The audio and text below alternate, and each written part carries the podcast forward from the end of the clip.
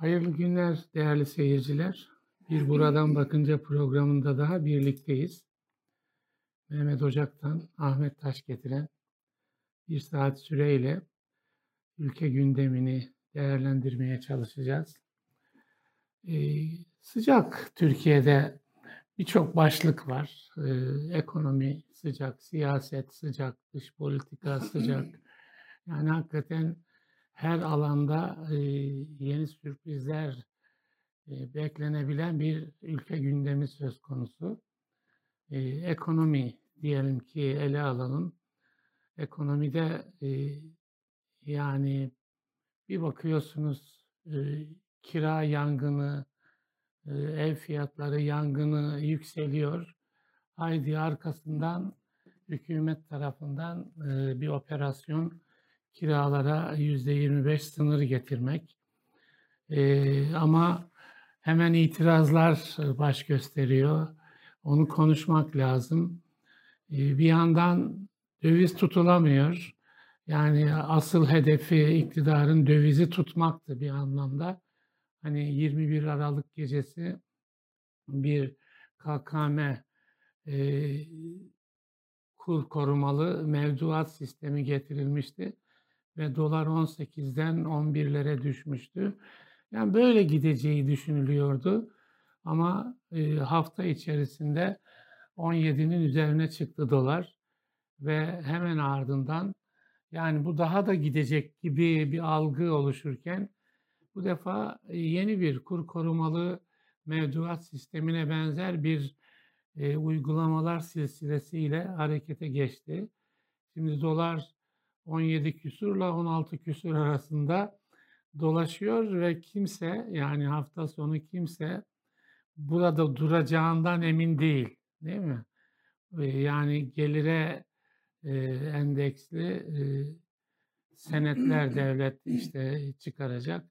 Herkesin kafasındaki soru hafta sonu o. Yani kira artışının sınırlanması kiraları durduracak mı? E, kur korumalı mevduat neden işlemedi? Yani bundan ödenen bedel ne? Değil mi? Bedel ne? Şimdi gelir endeksli senetler e, iş yapabilecek mi? Vatandaş ona yönelebilecek mi? E, bütün bunların iç içe geçtiği bir şey. Bu arada yangın devam ediyor ekonomide. Yani diyelim ki gün geçmiyor ki benzine, mazota zam yapılmasın. Enflasyon %73'ün üzerinde daha da yükselmesi bekleniyor. Yani en aşağısı rakam değil mi?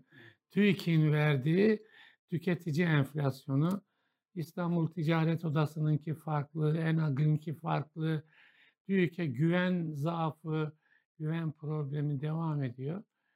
Biraz ekonomiyi konuşalım. Ardından siyaseti konuşalım. Siyasette başkan adaylığı konusu e, yani böyle meydan okumalar halinde gelişiyor. Dış politikada Yunanistan'la sular, Ege'de sular ısınıyor denir değil mi? Eskiden beri gazetelerde manşet atarken Ege'de sular ısınıyor, Suriye'de sular ısınıyor. Velhasıl e, konuşulacak çok konu var. İstersen Şimdi tabii ekonomide bu son alınan dün e, gece itibariyle getirilen alınan tedbirlerin çok teknik detaylarına hakim olmadığımız için açıkçası e, ama bütün bunların e, Türkiye'de ekonominin iyi gitmediği artık herkesin çok iyi bildiği ama e, iktidarın da bu konuda hiçbir esaslı politikasının yani e, nasıl yaparız, ekonomiyi e, nasıl ayağa kaldırırız ya da Türkiye'deki e, e, işte pahalılığın, yoksulluğun önüne nasıl geçeriz diye kapsamlı bir e, ekonomi politikası yerine e, bir çaresizliğin göstergesi gibi sanki e, her alınan tedbir e, o yüzden de hiçbir işe yaramıyor. Yani evet. bu işlerin temeli nereden başladı? İşte e, faiz sebep enflasyon sonuçtur diyerek başlatılan e, bu tez bizzat Sayın Cumhurbaşkanı'nın e, ifadesiyle başlayan e, ekonomideki o yeni dönem neyse e, yeni dönem demek de çok doğru değil ama e, onun için Merkez Bankası'nın 128 milyar doları yakıldı. Onlar bir işe yaramadı. Bütün bunların sonucunda döviz 18'e çıktı. Tekrar işte 21 Aralık gecesi biraz önce senin söylediğin gibi yeni tedbirler alındı. 11'lere filan onlara 11'lere düşürülünce herkes sevinç içinde bak biz işleri böyle düzeltiriz gibi. Halay çekildi. Halay çekildi. E, ama yine geldiğimiz nokta burası. Burayı da daha önce gelebilirdik. Fakat e, eldeki ne kadar e, döviz varsa arka kapıdan satılarak e, daha doğrusu Merkez Bankası'nın paraları yakılarak e, döviz buralarda tutulmaya çalışılıyor. İşte kur korumalı e, mevzuatla bir takım e, bir şeyler yapılmaya çalışıldı ama bütün bunların hiçbirinin çünkü yarına dönük e, nasıl bu işleri yürütürüz, nasıl e, ekonominin önünü açarız e, diye ekonominin kendi reel gerçe şeylerinden çıkarak bir proje plan yapılmadığı için sonuçta bugünü nasıl kurtarırız da e, odaklanan bir yapı var. E, dolayısıyla bu yapının e, herhangi bir şey üretmesi, e, Türkiye'de ekonomiyi ayağa kaldırması falan çok mümkün gözükmüyor. E, nitekim dün mesela alınınca aslında hep bir beklenti de oluşturulmuştu. Bak yeni tedbirler geliyor, e, işte dövizle ilgili çok önemli şeyler olacak. E, olan şey ortada. Yani ilk anda biraz e, yani 50 kuruş civarında filan 50-60 kuruş civarında bir e, şey geriye geldi dolar. Sonuçta yeniden 18-20'lerde e, daha doğrusu 17-18'lerde filan şu anda. E, bu anlayışın çünkü bu normalde mesela kur korumalı mevzuatla ilgili verilen şu ana kadar e, resmi rakamla hazinenin ödediği e, 16 150, milyar küsür. 150. e, şöyle e, 16 kül- milyar küsür. Daha doğrusu Merkez Bankası'nın ne kadar verdiği belli değil ama yani 33 milyar dolar diye ortada bir rakam var. E, Gelecek Partisi sözcüsü Serkan Özcan'ın şeyi vardı, açıklamaları var.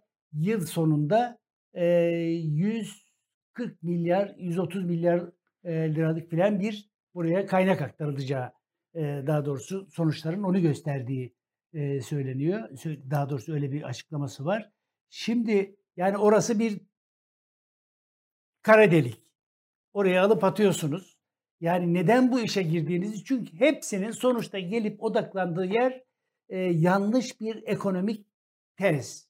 Evet. Yani e, bunu, bunu sanki bunu kanıtlamak için evet böyle bir tez vardır kardeşim. Faiz sebep enflasyon sonuçtur demek için Türkiye'yi ekonomik anlamda bir açmazın içine e, getirdi iktidar. Kendisi açısından da. Yani oysa bunun şeyi belliydi. Daha önce kaç kez konuştuk. Naci Ağbal'ın geldiği dönemde eğer o süreç devam ettirilseydi Türkiye hiç böyle e, bir şey yaşamayacaktı. İktidar da kendisini bu kadar çaresiz bir duruma düşürmemiş olacaktı. Ama artık e, ekonominin tekeri dönmüyor. Yani Evet. buradan nasıl çıkacaklar? Yani çıkışta çok mümkün gözükmüyor açıkçası. Evet yani hakikaten farklı alanlarda patlak veriyor. Yakacak döviz yok çünkü farklı alanlarda patlak veriyor. Ee, bir kere e, mesela akaryakıt zamları durmuyor. Evet. Değil mi? Akaryakıt zamları durmuyor. Döviz e, öngörülerin çok üzerinde e, yükselmiş durumda. Yani enflasyon son derece yüksek. Onun için e, onun mesela kiralara yansıyan kısmı değil mi? Hmm. Ev fiyatlarına yansıyan kısmı hani aldı başını gidiyor. Yani o alanda bir patlak verdi sistem. Yani e, kiralık ev bulunmuyor. Bulunsa fiyatlar e, son derece yüksek. Yani uçuk rakamlar, uçuk rakamlar. Şimdi bir devlet e, bir e, şey getirdi, sınırlama getirdi. Kanun yoluyla kiralar yüzde 25'den fazla artmayacak. Ne kadar zaman? Bir yıllık süre. Yani seçime kadar.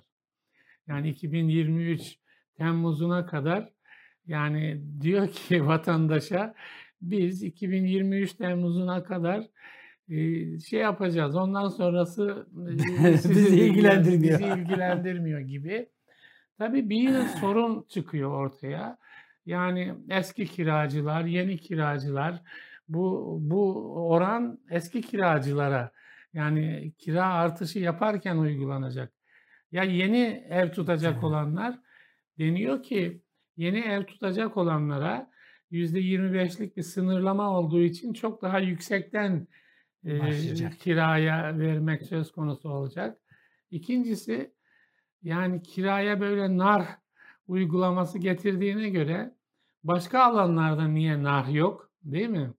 Yani diyelim ki e, benzin fiyatları, akaryakıt fiyatları neden yüzde 25 ile dondurulmuyor?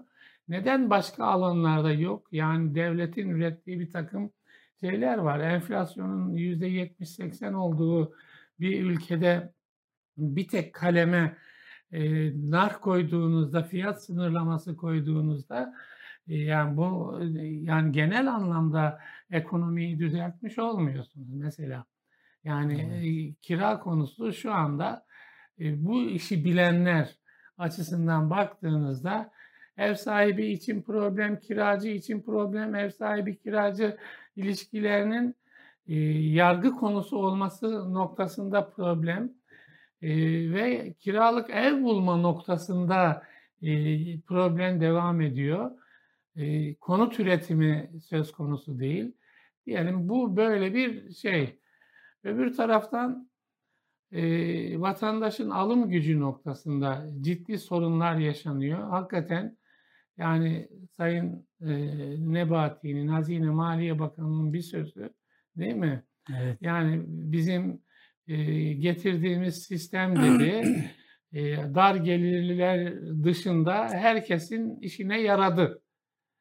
Yani hakikaten yaradı. Mesela kur korumalı mevduat sistemi yani tam anlatmak lazım vatandaşa. Nedir bu yani? Nedir bu? Şimdi rakamlar veriliyor değil, değil mi? Mesela her 3 aylık dönemde e, hazine e, kaç milyar lira ödeyecek evet. mevduat sahiplerine. Bu ne demek? Hazinenin parası yani Tayyip Erdoğan'ın da cebinden çıkmıyor. Nebati'nin de cebinden çıkmıyor. Ne Cumhurbaşkanı'nın ne Maliye Bakanı'nın cebinden çıkmıyor. Hazine demek milletin bütçesi demek. Yani o nereden oluşuyor? Sizden, benden daha doğrusu makarna alandan, süt alandan, çocuk bezi alandan, akaryakıt alandan, cep telefonu alandan kesilen vergilerle oluşuyor değil mi bu? Evet, evet. Yani bunun anlamı şu, mevduat sahibi ne demek? Para yatıran demek. Bankaya para yatıran demek. Bu sistem içinde para yatıran. Yani parası olan demek. Değil mi? Yatıracak parası olan demek. Şimdi hazine topluyor. Bütün memleketten 84 milyondan topluyor. Mevduat sahibi kaç bin kişi ise diyelim 1 milyon. O 1 milyon kişiye aktarıyor. Böyle bir emme basma tulumbası. Emiyorsunuz vatandaştan. Başka bir şey daha var. Şimdi %14 ile alıyor. Evet. Yani banka. Banka banka %14 ile e, para topluyor. Evet. Şimdi bunun e, o %14'lük faizini o veriyor. Üzerinin e, hazine şeyleri veriyor. hazine veriyor. Merkez Bankası evet. veriyor. Banka bunu yüzde kaçla e, kredi talebinde bulunana veriyor? 25'ler, 30'lar, 40'lara Devlet kadar tahvili bana, alıyor banka. Tabii bu parayla banka, banka ucuz parayı. 14'te alıyor. Bu kadar ucuz bir para buluyor. Evet. Ve bunu yani normal bir zamanda olsa diyelim ki yüzde 14 mü? Verdiği kredi yüzde 16 olur, 18 olur. Şimdi arada büyük şey var da bankalar müthiş kar ediyorlar. Yani devlet hem hani faiz lobisi diyor ya Sayın Cumhurbaşkanı işte bu faiz lobisi neyse bu paralar milletten toplanan vergiler, fakir fukaradan toplanan vergileri hem e, belli bir yine Sayın Cumhurbaşkanı'nın ifadesiyle belli bir zümre bu işten yararlanıyor diyor ya. Evet belli bir zümre. Ya bankalar, ee, bankalar de, Türkiye'de hem parasını yatıranlara şeylerini yaşıyorlar. Yani en parlak. Yani evet. bu kadar böyle bir parlak bir dönem belki de hiç yaşamadılar. En parlak dönemini yaşıyorlar. Ama tabii e, maalesef yani bu konuda hala Nereye e, gidiyor o zaman? Faiz karşıtlığınız nereye gidiyor? Yani sistemi kurmadığınız takdirde yine e, yani faizli yapıya çok daha büyük katkı sağlıyorsunuz. Hmm. Ve biz siz bana diyelim ki ben dindar bir insanım. Nas konusunda hassas bir insanım. Faiz konusunda hassas bir insanım. Yani benim e, yani şeyime yani ben faizli bir işlem yapmıyorum. Siz faizli bir işlem yapmıyorsunuz. Ama faizli bir işleme para aktarıyorsunuz. Neyle? Yani verginizle aktarıyorsunuz. Herkesi işin içine katarak. Herkesi işin Şimdi içine. tabii ee... yani burada Mehmetciğim tüyü bitmedik yetimin e, diyelim ondan kestiğiniz dolaylı vergilerle ondan kestiğinizi bankacılara aktarıyorsunuz. Kur korumalı mevduat sahiplerine aktarıyorsunuz.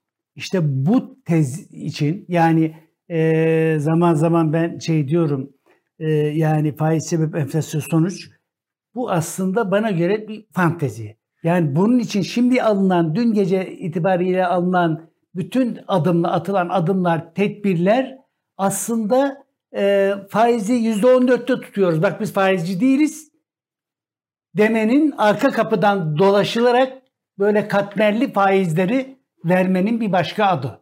Ya başka bir ben şey izahı yok yani. Yani Sayın Cumhurbaşkanı'nın ekon, ekonomistliğini ispat bedelini ödüyoruz biz Türkiye olarak. Evet. Ya bunun altını açık açık çizmek lazım. Evet. Yani o kadar ısrarlı ki ben ekonomistim konusunda Sayın Cumhurbaşkanı o kadar ısrarlı ki kimse de söz söyleyemiyor.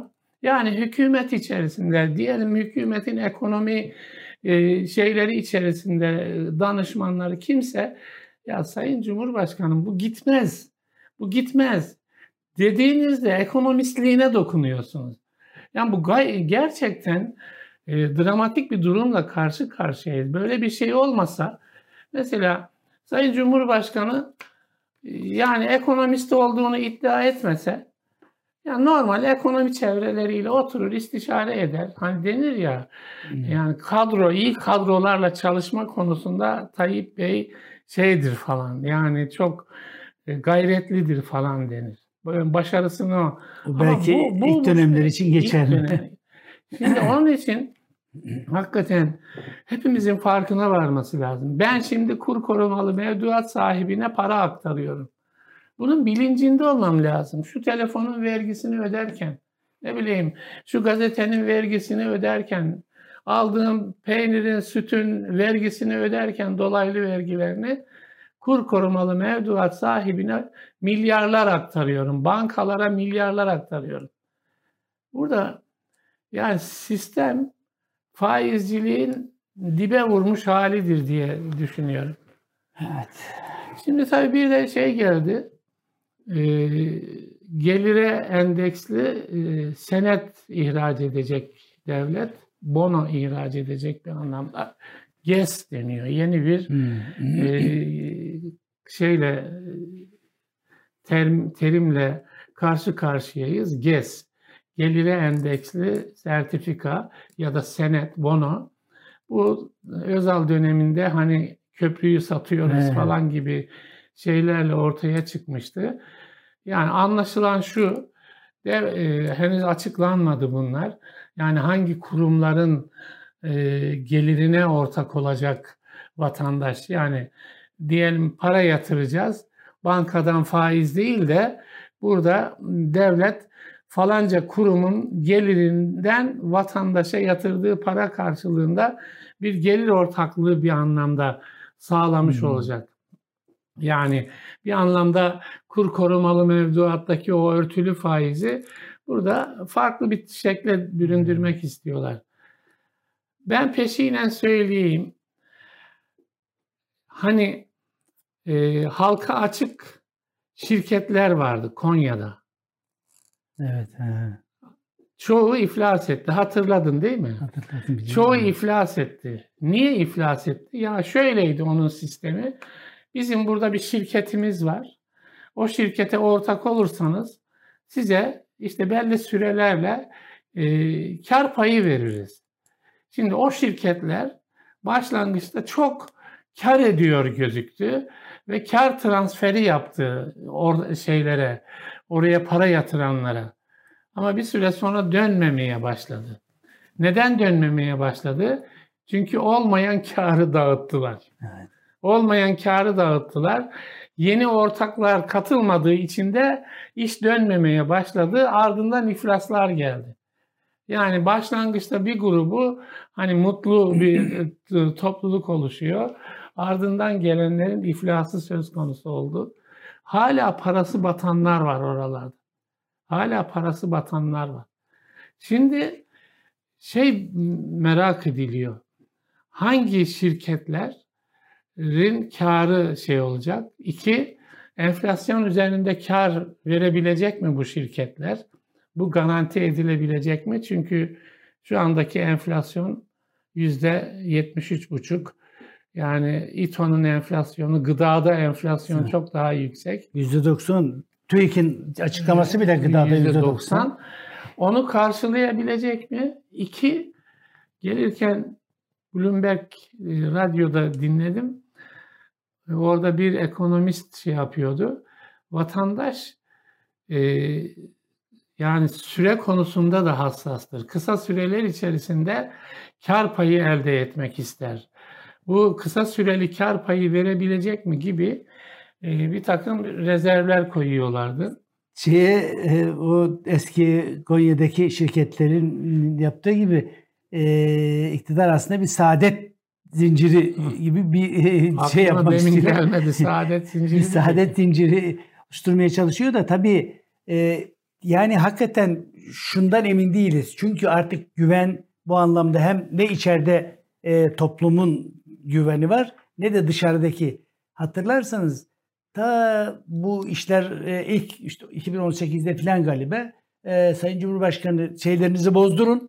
Hı-hı. Dövizlerinizi altında yastık altından çıkarın ve Türk parasına hatta işte dolarları yakanlar Hı-hı. oldu bilmem ne oldu falan filan. Sonuçta e, hani bir de kimse Berat Bey'in şeyi vardı. Dolar 15'e 16'ya çıkacak ya falan gibi diye. böyle. Şimdi millet çünkü ekonomide güveni kaybetti iktidar.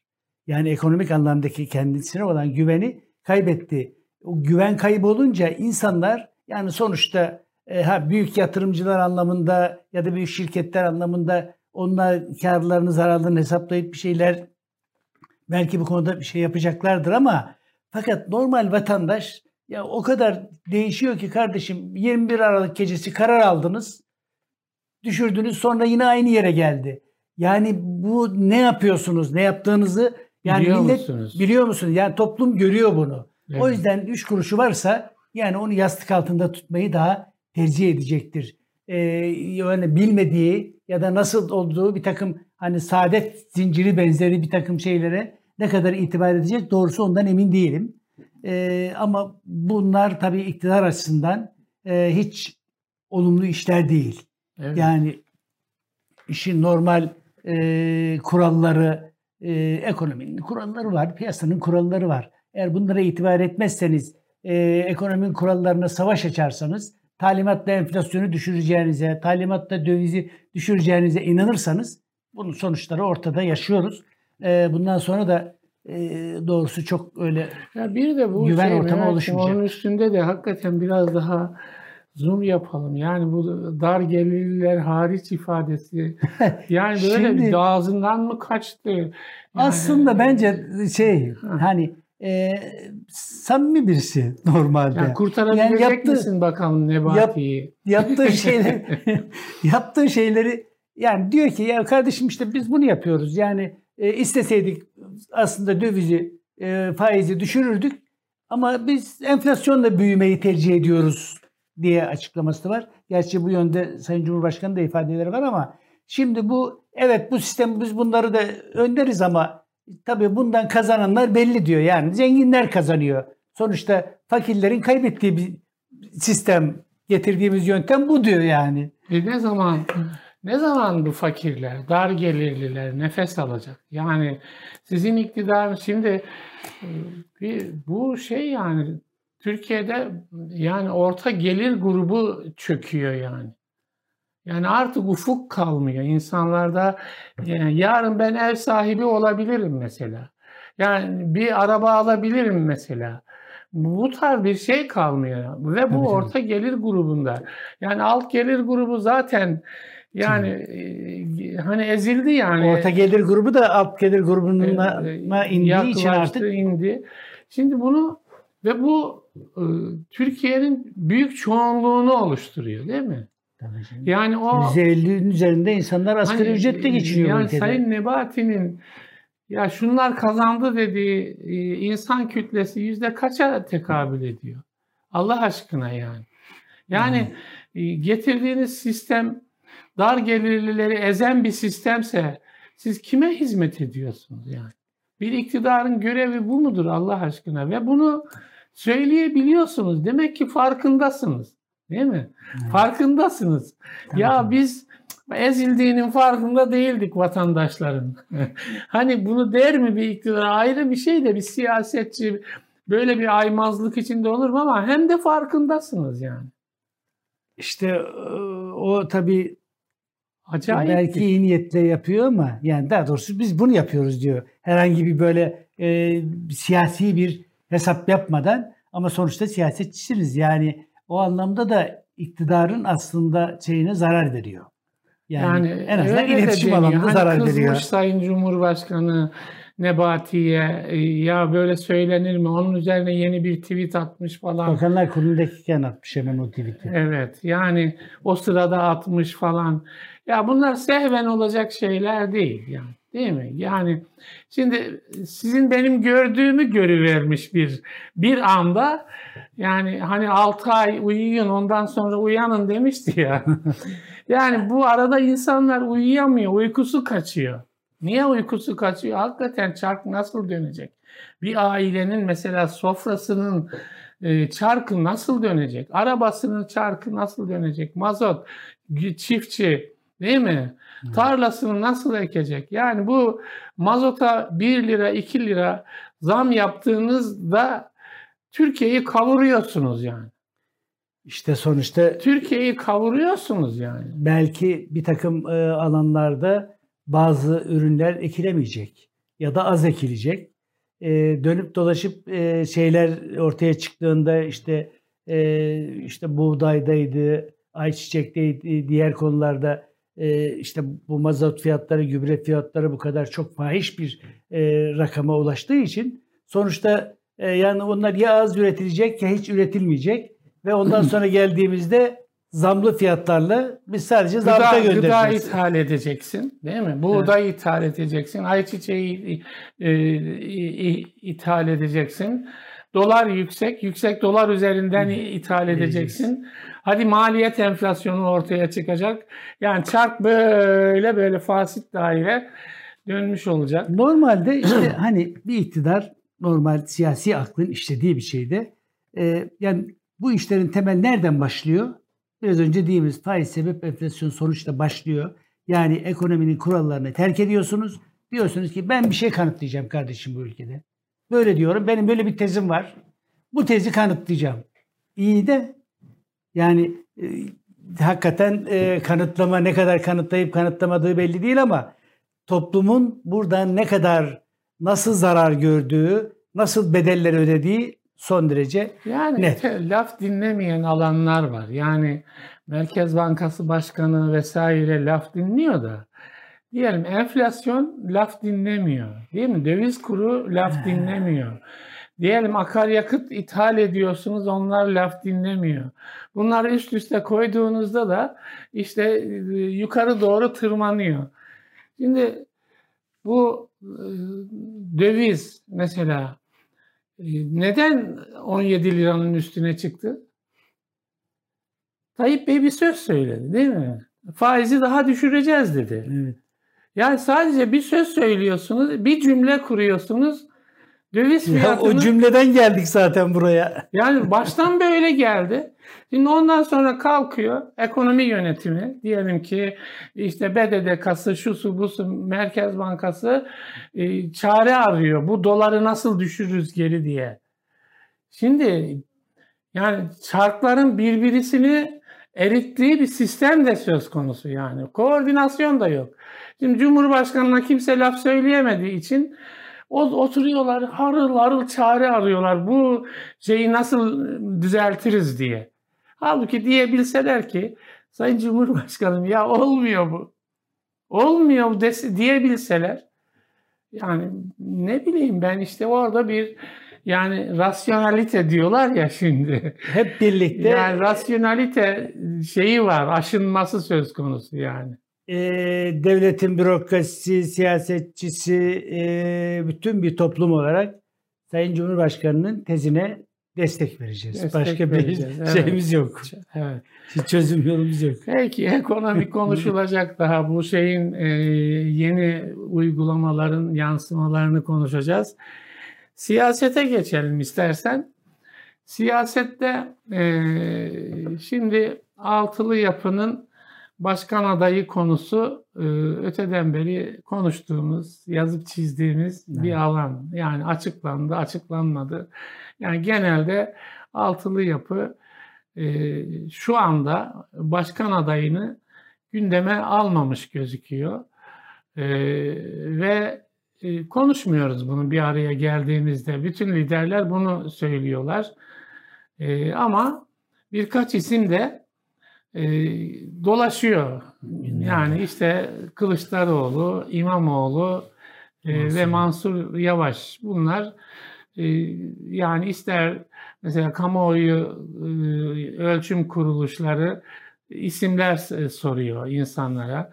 Her sonuç açıklandığında bu isimlerin yüzde kaç e, kazanma şansı olduğu e, ifade ediliyor vesaire. Şimdi aslında önemli bir şey. Yani Evet. altılı yapının başkan adayı konusu önemli bir konu. Yani bunu bu partilerin tabanlarının da merak etmediğini e, düşünmek mümkün değil. Ama yani onların bir gerekçeleri var. Şimdiden tartışılmasını istemiyoruz e, diyorlar. E, bu arada da işte dediğim gibi isimler en son e, yani Cumhurbaşkanı ve e, Bahçeli biraz bu konu üzerine bastırmaya başladı. Evet. Deyim yerindeyse çık açıkla cesaretin varsa diye önce Kızılcahamam'da Güzel. konuştu Sayın Cumhurbaşkanı. Cesaretin varsa çık açıkla diye. Ya kendini açıkla ya işte altılı yapının adayını açıkla. Son olarak da İzmir'de onun hemen arkasından Bahçeli'nin Başka- benzeri bir konuşması oldu. En sonunda İzmir'de e, yine Cumhur İttifakı'nın adayı Tayyip Erdoğan'dır dedi. Seçim seçimin tarihini istiyordun. Seçim 2023 Haziran'ında dedi. Hadi sen de çık karşıma ya da adayını açıkla dedi. Şimdi tam bu sırada Kılıçdaroğlu'na yönelik yani herkes şöyle bakıyor. Yani belli ki Tayyip Erdoğan karşısında e, muhalefetin e, adayının Kılıçdaroğlu olmasını, onunla yarışmayı istiyor ve e, bir anlamda onu gözüne kestiriyor. Onu yenebileceğini düşünüyor Kılıçdaroğlu'nu. Tabii şeyde de Kılıçdaroğlu ismi tartışılıyor. Altılı yapı içerisinde. En son bir e, konu ortaya çıktı. Hakikaten sıkıntılı bir konu, öyle ifade edebilirim.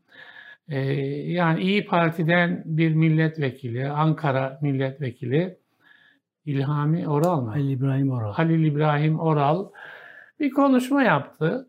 İşte Türkiye sosyolojisi Kılıçdaroğlu'nun e, işte mezhep alakasını e, şey yapmaz gibi yani e, benimsemez gibi yani onu onu onu başkanlığını tartışılır hale getirir gibi özetleyebileceğimiz bir söz söyledi. Tabii e, ardından Meral Hanım Akşener e, hem Kılıçdaroğlu'ndan yani kamuoyu önünde bir toplantı, halka açık bir toplantıda hem Kılıçdaroğlu'ndan hem de e, Alevi vatandaşlarımızdan e, özür diledi. Açıkça özür diliyorum dedi. E, Ali İbrahim Oral da özür diledi. Ayrıca Kılıçdaroğlu'nu ziyaret edeceğini ifade etti. Haydi tartışma bambaşka bir alana kaydı. Ondan sonra ben biraz özetliyorum o gelişmeleri. Ardından e, Tayyip Bey İzmir'deki konuşmasında yani seni bu mezhep, meşrep köken konusunda sıkıştıranlar olursa sana yardıma da hazırız mealinde e, bir konuşma yaptı. E, şimdi bu noktaya geldi konu. Bir boyutunu daha söyleyerek e, şey yapayım. Bu tartışmayı ilk önce e, tip değil mi? Tip milletvekili evet, evet. Ahmet Şık e, dile getirdi, başlattı diyeyim. Yani Ahmet Şık e, yani İbrahim Oral'ın konuşmasına benzer bir şekilde şöyle dedi. Alevi olmasının Türkiye toplumu ve siyaseti için bir mesele olduğunu bizler için değil elbette diyor bir şerh de düşüyor. Kavrayarak hareket etmesi gerektiğini düşünüyorum diye bir söz. Tepkiler geldi. Yani soldan tepkiler geldi. Alevi çevrelerden tepkiler geldi. Ahmet Şık bunu nasıl söyler gibi e, yani tepkiler ortaya çıktı. Bunun üzerine Ahmet Şık özür diledi. Meramımı anlatamamışım. Anlatamadığım için Alevilerin haklı nedenlerle travmalarını tetiklemeye yol açtığım için özür dilerim diye bir açıklama yaptı. Ama hani hakikaten e, Türkiye siyaseti e, böyle istenmeyen bir tartışma ortamına geldi. Köken üzerinden tartışma, e, mezhep üzerinden tartışma, yani kimlik üzerinden tartışma e, noktasına geldi. E, yani sanki bu tartışma bir yandan da mesela Kılıçdaroğlu'nun adaylığını adaylığına e, altı yapılı altılı yapıda itiraz edilemez gibi bir e, sonuç da ortaya çıkardı. Yani konu bu noktaya gelince sanki rezerv e, Kılıçdaroğlu'nun adaylığına rezerv bundan dolayı olacakmış gibi bir şey de ortaya çıktı. Yani bu da ayrı bir hani altılı yapının değerlendirme e, alanını kısıtlayan bir şey. Mesela yeterli oy alınamaz, seçilme ihtimali zayıf gibi ihtimalle e, şey yapılacaksa, bir rezerv konulacaksa onu söylemeyi de zorlaştıran bir nokta haline geldi. Yani ne demeli?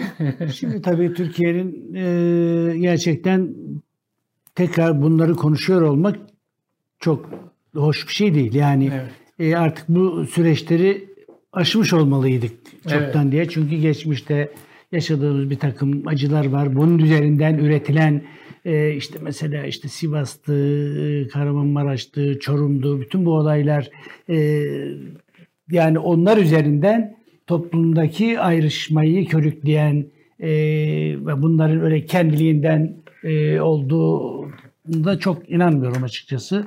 E, mutlaka belli birilerinin bu işi provoke etmek üzere e, hazır beklediği gibi bir de bir kanaate sahibim. E, o yüzden bu konuların çok fazla konuşuyor konuşuluyor olması, tartışılıyor olması gerçekten toplumdaki birlikte yaşama iradesini zedelemesinden endişe ediyorum. Ee, o yüzden keşke hiç bu şeyler dillendirilmeseydi. Ee, Türkiye'de eğer hani bir cumhurbaşkanı adayı tespit edecekse altı masa e, sonuçta oturup konuşacak herkesin farklı kimlikleri var. Yani her kimlik üzerinden tartışma açılabilir e, ve buradan eğer bir e, nasıl söyleyeyim e, kutuplaşma çık, çıkma ihtimali de her zaman vardır. E, önemli olan e, hakikaten bu işi yapabilecek ya da işte toplumda ne kadar kabul görüyor Yani altılı masada oturan altı liderin her biri de sonuçta parti lideridir ve aday olma hakkına sahiptir. Yani doğal olarak bu böyledir. E, ama onlar e, işte daha önce de konuştuk bir kriter getirdiler. Bu kriter de bizzat e, Sayın Kılıçdaroğlu tarafından masaya getirildiği söyleniyor. Seçilebilirlik kriteri. Şimdi e, dolayısıyla e, bu kriterin ne ölçüde toplumda karşılık bulduğu, kimin ne oranda ne kadar seçilebileceğine bakacaklardır. Çünkü Sayın Kılıçdaroğlu'nun daha önceki açıklamaları da var. E, biz dostlarımız birlikte, dostlarımızla birlikte oturup karar vereceğiz. E, onun da bir kriterleri vardır. İşte araştırma şirketlerinin anketleri olur. E, toplumdaki belki bütün siyasi partilerin e, Anadolu'daki gezilerinde edindikleri kanaatler, e, izlenimler olur. Bütün bunlar oturup konuşup tartışıp sonuçta bir isim üzerine ittifak edecekler. E, yani bu isim o e, altılı masa içinde de olabilir. E, sizin dediğiniz gibi işte e, gündemde Ekrem İmamoğlu'da Mansur Yavaş'ın isimleri de var. Onlardan biri de olabilir. Yani önemli olan kim ne oranda gerçekten karşılık buluyor toplumda. Oraya bakarak bir karar vereceklerdir. Tabii bütün bunların e, sizin söylediğiniz şey aslında önemli. Bu tartışmayı yani daha sağlıklı zeminde tartışmayı biraz gölgeleyen bir e, şey oldu. Evet. Diyorsunuz. O e, öyle bir endişe açıkçası olabilir. Ama yani bunları ben toplumun o geçmişte yaşadığımız olaylar dönemin dahil olmak üzere e, özellikle kimlikler üzerinden birbiriyle çatışma ve anlaşmazlık yaşadığı ciddi anlaşmazlıklar yaşadığı kanaatinde değilim. Yani sonuçta mahallenizde farklı kimliklere mensup bir yer insan vardır. E, onlarla e, rahatlıkla geçinirsiniz. Herhangi bir problemde, ciddi problemlerde bu toplumda yaşanmadı. Yani işte Kürt sorunu var Türkiye'nin en temel problemlerinden birisi. Bu konuda herkes birbiriyle evli, akrabalıkları var, şeyleri var. Yani toplumun bu Kürt diye kimseye karşı böyle bir e, eğer bir takım ideolojik mahallelerin e, köpürttüğü, e, onların ön planda çıkardığı şeyleri e, problem etmezseniz bırakın onu Suriyelilerle ilgili bile ben mesela e, bu işi iktidar bu kadar e, kendi haline bırakmasaydı sonuçta Suriyeliler de sonuçta bizim gibi insanlar. Yani bizden ne farkları var yani? Ha kültürel anlamda farklılıklarımız var, dil farklılıklarımız var ama sonuçta inanç anlamında da e, birlikteliğimiz var. E, insani anlamda bırakın bütün inançları sonuçta eğer düzgün bir aile e, insanlar topluluğu varsa onlarla her an birlikte olup komşuluklar edebilirsiniz. Ya bu işin mesela Afganlılar meselesi o genç e, gelenler fazla Suriyelilerin aleyhine bir kamuoyu oluşmasına vesile oldular. Onu biliyorum ama yani herkes de zaten bu toplumun o anlamda e, birbiriyle kavga eden bir şeyi yok, bir kimliği yok yani. E, ama maalesef e, belli dönemlerde daha çok da siyaset üzerinden bunların yapılması bir talihsizlik.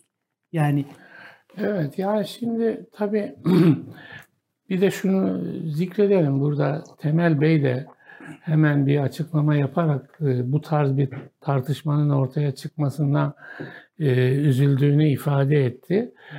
E, Meral Hanım'a benzer bir biçimde. Şimdi yani aslında Türkiye'nin hassas alanları var. Yani mesela AK Parti de bu hassas alanları biliyor idi ve bunlara çözümler bulmaya da çalışmıştı başlangıçta değil mi? Mesela e, Alevi, Alevi açılımı, çalıştayları yaptı. Alevi açılımı diye bir şey var. Alevi çalıştayları sanıyorum 7 çalıştay mı ne oldu? Yani yine çözüm süreci mesela e, yani orada da bir açılım hep e, iyi başladı da yani bir türlü sonucunu getiremedi. Onlar ben şöyle bakıyorum. Yani biraz konuşalım istiyorum hmm. bu konuyu çünkü çok hassas bir konu.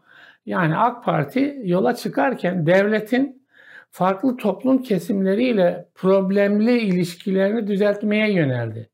Ya yani dindar toplum kesimleriyle devlet problemliydi, değil mi? Evet. Onu mesela ilk Özal başlattı. Yani bu 163'ü falan kaldırarak. Ondan sonra Kürtlerle problemliydi devlet. gayrimüslimlerle bir hmm. problem vardı ve Alevi e, vatandaşlarla. Ben o zaman mesela Alevi açılımını e, AK Parti'nin yapmış olmasını çok önemsediğimi yazdım. Yani hani Sünni bir kadro e, Alevilerin mağduriyet mu şeylerini gidermek için yola çıkıyor. Değil mi? Bu bu iyi bir şey. Bunu mesela CHP yapsa aynı şeyi yapmayabilirdi etkiyi.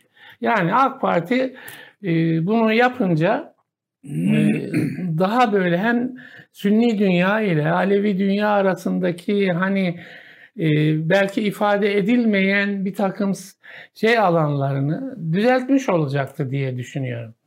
Ama yürümedi, o iş e, bitmedi. Mesela Kürt sorununu çözeyim dedi. Şimdi Kürt sorunu alanında da problem var. Değil mi? Hmm. Siyaseten yani e, işte e, yani hani indirgemeyelim. HDP Kürt siyasetinin tekeli değil muhakkak. Ama orada 6 milyon civarında da oy var. Oy alan bir yapı. Şimdi iktidar, iktidar dili e, MHP ile birlikte, MHP'nin o milliyetçi çizgisi söylemiyle birlikte o alanı adeta e, yani hukuk yoluyla sindirme şeyi içerisine giriyor. Bir takım operasyonlarla sindirme çabası içine giriyor. Orada problem yeniden devam ediyor. Alevi şeyi çözülmüş değil. Şimdi e, burada yeni bir durum ortaya çıkıyor. Aslında bunu değerlendirirken Sayın Kılıçdaroğlu'nun helalleşme değil mi? Ee, söylemini de değerlendirmek gerekiyor. Kılıçdaroğlu da bir şeyle yola çıktı. Mesela daha önceki Cumhurbaşkanı adayı değil mi? Hmm. Ekmelettin İhsanoğlu'ydu. Yani şöyle bir hassasiyet vardı. Ya biz muhafazakarlardan da oy alacak bir e, isim ortaya koyalım. Değil mi? Şey evet, e, yani altılı yapının kuruluşunda da o tarz şeyler var. Şimdi demin de söylediğim yani altılı yapının mesela acaba CHP'li bir aday olsun mu? Yani seçilebilirlik önemli. Yani oralarda ne düşünülüyor? Yani bu altılı yapının muhafazakar damarından gelenler de oy alabilsin diye düşünülüyor. Şimdi gelinen noktada ya bir yandan Cumhurbaşkanı Sayın Kılıçdaroğlu'nu adeta aday olmaya zorluyor. Böyle bir şey. Ve onu e, yani İyi Parti'den bir isim ya da tipten bir isim e, Kılıçdaroğlu'nun mezhebi aidiyetini öne çıkararak e, bir bir şey atıyor oraya, çentik atıyor. Hakikaten zor bir noktaya geldi diye düşünüyorum. Altılı yapı. Nasıl şey yapacaklar onu şimdiden hakikaten söylemek zorlaştı diye düşünüyorum. Şimdi tabii ne e, e, Kılıçdaroğlu'nun tabii ki bu helalleşme şeyleri e, önemli yani bana, bana göre önemli mesafe aldığı kanaatindeyim bu konuda. Yani, yani o şeye benziyor, affedersin. AK Parti'nin Alevi açılımına benziyor. Şimdi yani Kılıçdaroğlu da adeta bir sünni açılımı yapıyor yani. Doğru Deyim şey, yerindeyse. Ama tabii bunun mesafe alması açısından da bir takım sıkıntılar var. Yani evet. daha önce ben de yazdım aslında. Ee, şimdi e, önemli bir e, adım atıyor. Helalleşme adımı atıyor. Bunu ısrarla sürdürüyor. Belli görüşmeler yapıyor. insanlara e, şeyler veriyor filan. E, güvenceler veriyor e, CHP'nin geçmişteki hatalarını bir anlamda evet. ortaya koyuyor. İşte hatta grup toplantısında biz artık CHP eski CHP değil diye ifadeleri var. Orada da yaptığı konuşmalar var. Fakat e, bu açılımın, bu adımların e, normalde Cumhuriyet Halk Partisi içinde ve Cumhuriyet Halk Partisi'nin etrafındaki e, belli yapılarda özellikle e, görsel ve yazılı medyada, sol muhalif medyada e, pek bir itibar görmüyor. Yani en azından yani satın alınmıyor. Satın alınmıyor diyelim. Şimdi e, CHP'nin kendi içinde de yani CHP'nin genel yapısı bu işi çok fazla içselleştiremediği için e, Sayın Kılıçdaroğlu'nun bu adımlarını zenginleştirecek bir politika izleyemiyor. Evet. Mesele o. Yani e, Sayın Kılıçdaroğlu biraz tek başına kalmış oluyor. E, ama bu da çok önemli bir şey. Yani ben çok Evet, değerli buluyorum. evet. Ben de. E, o yüzden e, umarız e, özellikle Cumhurbaşkanlığı adaylığı konusunda e, daha gerçekten düşünerek karar verirler. Çünkü bu fırsat bir daha gelmeyebilir Türkiye'nin önüne. E, Sayın Cumhurbaşkanı şey demiş ben teminatım Yani, fakat Sayın evet. Cumhurbaşkanı daha önceki konuşmalarını da biliyoruz çok sayıda. Ee, bu konuyu çok kanatan e, değerlendirmeleri de oldu. O yüzden ne kadar şey olur bilemem. Bir de Sayın Cumhurbaşkanı yani ben Cumhur, Cumhur İttifakı'nın adayıyım diyor. Evet açıklamış oldu da fakat AK Parti'de işler böyle olmazdı eskiden. Evet. Ee, yani e, birisi çıkıp da mesela Abdullah Gül ben Cumhurbaşkanı adayım demedi. Yani en azından bu konuda bir Onu onu Tayyip Bey takdim etti. Tayyip Bey takdim etti. E, işte parti kurullarında konuşulur, tartışılır, kararlar alınır. Hatta e, olmazsa partinin sözcüsü çıkar, şey yapar. E, ya da eskiden olsaydı hani e, Abdullah Gül'le Tayyip Bey olunca biri birini çıkıp e, adayımızdır diyebiliyordu. Şimdi Orada ben yani altılı yapıyı sıkıştırmak için bir hamle olarak görüyorum. Yani e, Kılıçdaroğlu etrafında altılı yapıyı sıkıştırma siyaseti var gibi. artık siz de belirleyin adayınızı. Yani ondan öte Kılıçdaroğlu'nu e, yani Çıkarın karşıma. çıkarın karşıma der gibi bir şey hissettim. Evet bunu da konuşacağız. Yani şöyle 10 dakikamız kaldı. E, Biraz dış politika yani Ege'de sular ısındı der gibi bir e, şey böyle. E, Yani Cumhurbaşkanı e, sert bir konuşma yaptı. Bu Efes e, 22 e, tatbikatı vesilesiyle şaka yapmıyorum. Ayağınızı denk alın. Ciddi konuşuyorum. Yunanistan'a yönelik. Ege adalarının silahlanması öteden beri Türkiye-Yunanistan ilişkilerinde en kritik konulardan birisidir. Yani o adalar silahsızlandırılmıştır e, uluslararası hukuk zemininde ama Yunanistan'da oraları ki oralar Türkiye'nin burnunun dibindedir. E, bir tür bir şekilde silahlandırmaya yönelir. E, Türkiye'nin itirazları bu noktada hep olmuştur. Şimdi o var bir problem. Bir de Dede Ağaç'ta üst kurulması, Amerika'nın inisiyatifinde üst kurulması. Bunlar e, Türkiye'ye yönelik. Yani Dede Ağaç'ta üst kurmak e, yani Rusya'ya karşı mı, Türkiye'ye karşı mı? Türkiye bunu kendisine karşı olarak değerlendiriyor. Yani Mitsotakis'e, Yunan Başbakanı'na yönelik ağır ifadeler kullandı Sayın Cumhurbaşkanı. Orada sular ısındı. Bir yanda Suriye'de sular sıcak. Yani o- oraya operasyon hani eli kulağında e, gibi bir noktada.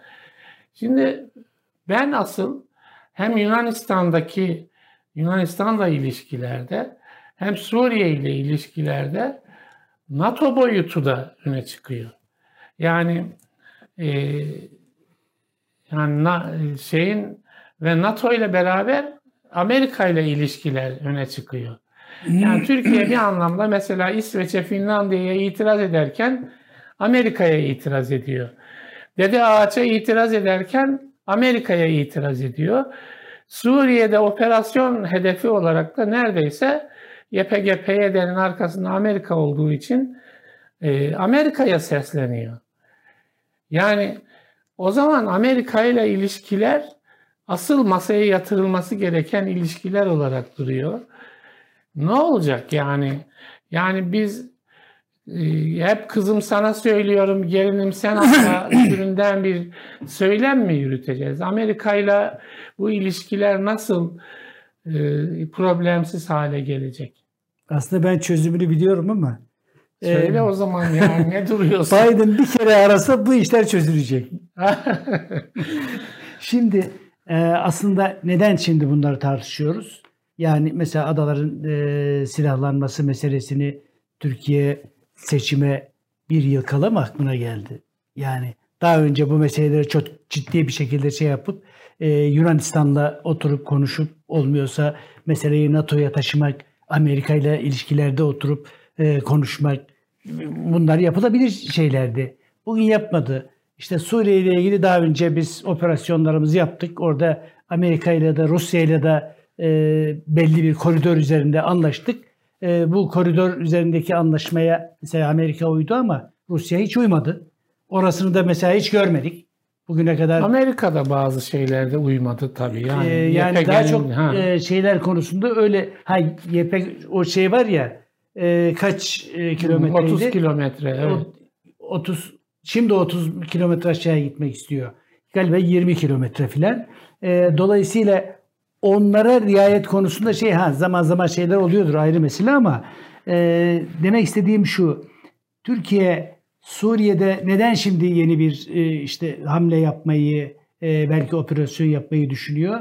E, Yunanistan'a karşı e, neden bunları yapmayı düşünüyor? Çünkü seçim geliyor e, ve AK Parti biraz önce ekonomiyi konuştuk. Yani hiçbir şeyin ile ilgili bir program yapamıyor. Hiçbir şeyle konuda ekonomide, zamlarda, enflasyonda hiçbir e, çözüm üretemiyor.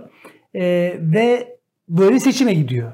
Bunlar tabii çok e, AK Parti açısından e, olumlu sonuçlar getirecek şeyler değil.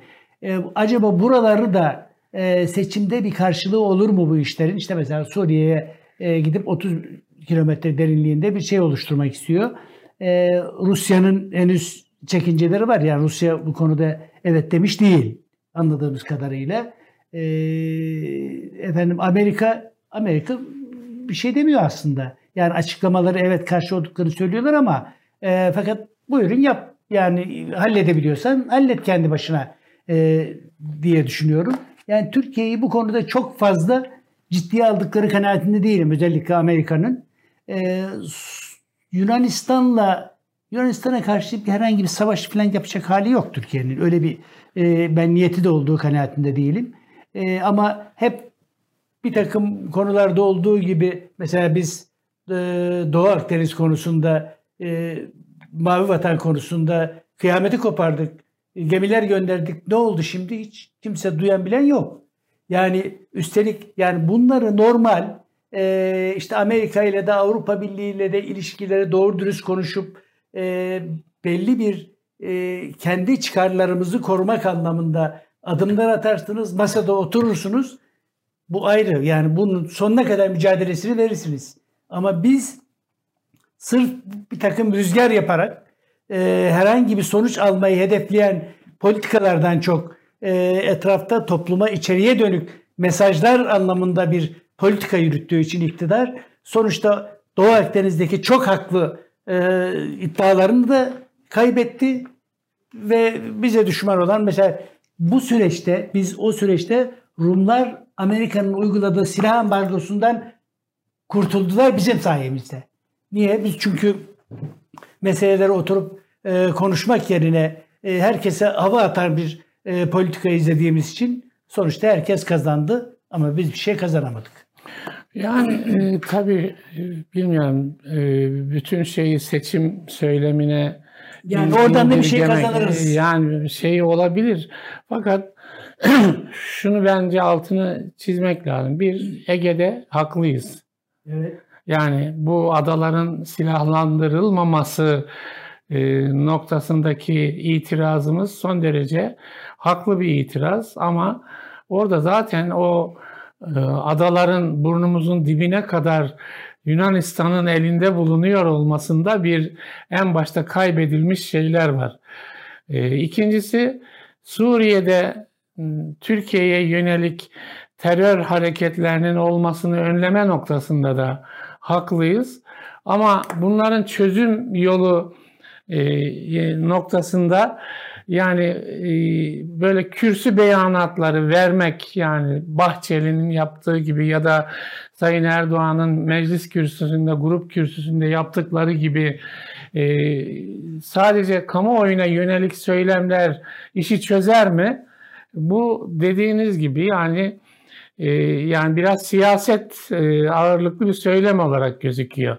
Yani olayın içinde birçok unsur var. Diyelim Yunanistan var, Amerika var. Suriye'de YPG var, Amerika var, Rusya var. Bütün bunlarla yani böyle e, kürsüden yaptığınız açıklama mesela Biden'ın bir kulağından girip öbür kulağından çıkıyor. Yani Mitsotakis de ya bunları bütün Avrupa Birliği ile birlikte göğüslüyor, Amerika ile birlikte göğüslüyor.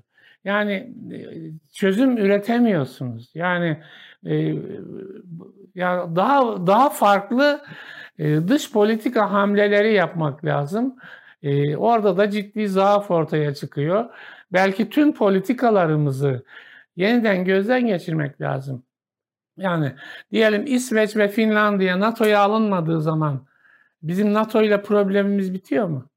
Değil mi? Diye Cumhurbaşkanı diyor ki yani Sayın Cumhurbaşkanı bana NATO'ya giriyor musunuz? Biz de destek veririz dedi diyor. Dedi diyor. Bir de o var. Yani bir de o var. Şimdi Türkiye'yi bence bütün dünya özellikle Avrupa ve Amerika'yı keşfettiler. Şimdi evet. mesela bizim evet terörle mücadele diye bir temel sorunumuz var.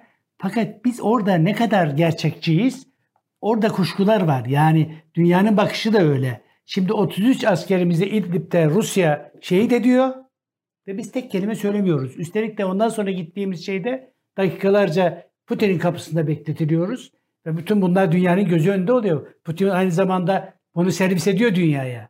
Yani kendisi açısından. Şimdi biz böyle bir fotoğrafın gözüktüğü bir Türkiye'ye kim nasıl itibar edecek? Ya da terör konusundaki e, ciddiyetimizi nasıl insanlara, dünyaya inandıracağız? İşte orada bir takım soru işaretleri var. Evet, süremiz bitti. Ee, ben bir e, Yeni Şafak'ta Yusuf Kaplan'ın bugün bir Yunanistan'la ilişkiler konusunda bir yazı var.